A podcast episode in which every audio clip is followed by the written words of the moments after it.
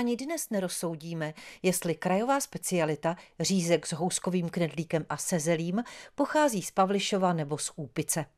Na prvenství netradičního pokrmu jsem se zeptala historika a badatele Richarda Švandy z Červeného kostelce. Původ pavlišovského řízku snad vychází někdy z období 30. let minulého století. Když se teda stavěly bunkry na obranu naší republiky, tak zřejmě ty ženy, které tam měly manžely na těch stavbách, tak jim chtěli udělat něco teplého do žaludku. Prý vzali to nejběžnější, co měli, to znamená kus nějakého vepřového, který obalili. Zelí to bylo skoro na denním pořádku, no a knedlík to byla taková věc, která za první republiky byla hodně známá. Zřejmě takhle jim udělali kvalitní oběd během krátkého času. Když to bylo na Pavlišově, tak tomu začali říkat Pavlišovský řízek. Příběhů o původu tohoto řízku je ale víc. Jeden z nich se zmiňuje o tom, že v 18. století přišli do Pavlišova obchodníci z Německa a z Rakouska Uherska a objednali si tam svůj oblíbený vepřový řízek se zelím a s knedlíkem. Kombinace místní obyvatele chuťově zaujala a už za první republiky se tu prý prodával jako pavlišovský řízek, lidově pavlišovák. Vždycky vychází ten pavlišovák daleko levněji než nějaké jiné jídlo. Za ty peníze dostanete kvalitní jídlo a dostanete toho hlavně hodně. Teď sedím v hospodě u Vlčků v Pavlišově s Vlastimilem Vlčkem. Dobrý den. Dobrý den.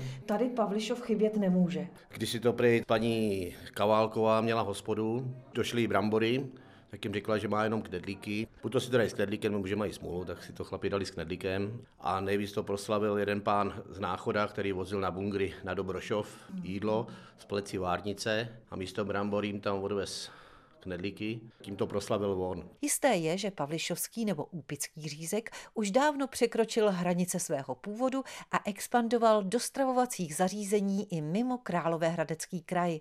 Hostinský Vlastimil Vlček už sám okusil Pavlišovák třeba v Brně, pod Plzní nebo v Praze. Chlapi z jezdí si to objednali, třeba říkali někde v Jižních Čechách. Ten hospodský na to koukal, byli tam za rok a už to měl v jídeláku. U klasického Pavlišováku nebo úpického řízku nepočítejte s tím, tím, že vám k němu naservírují moravské zelí. Jako moravský zelí je dobrý, ale třeba k výpečku, ale k Pavlišovu nemám co dělat. Nesmí u toho být uháočko, mastit to buď to z výpečku, anebo sádlem. Kateřina Vlčková vládne pavlišovské kuchyni s úsměvem a s vařečkou. Zelí taky nakládáme manželem, no, nakládáme. Dáváme tam sůl s kmínem a cibuli nakrájenou, to promícháme a pak to dusí do sunu nebo do zeláku, že jo?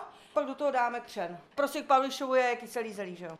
Tak jsem viděla zelí a řízky jsou v troubě. Řízky tak... jsou takhle v troubě, no. krása, vy jste tedy od rána byla pilná, asi, vidíte? Jo, ona to peče jako takhle babča, jako tchýně moje manželová maminka, že jo? Mají to tady výborný. Kombinace řízek zelí vám jo, ladí dohromady. Jo, tak... ladí. Já jsem tady rodačka, takže já jsem na to zvykla. To zbožňuju. To je vyrákený. Eva, Lenka a Láďa, přeji dobrou chuť. No. Tak Pavlišov se třema.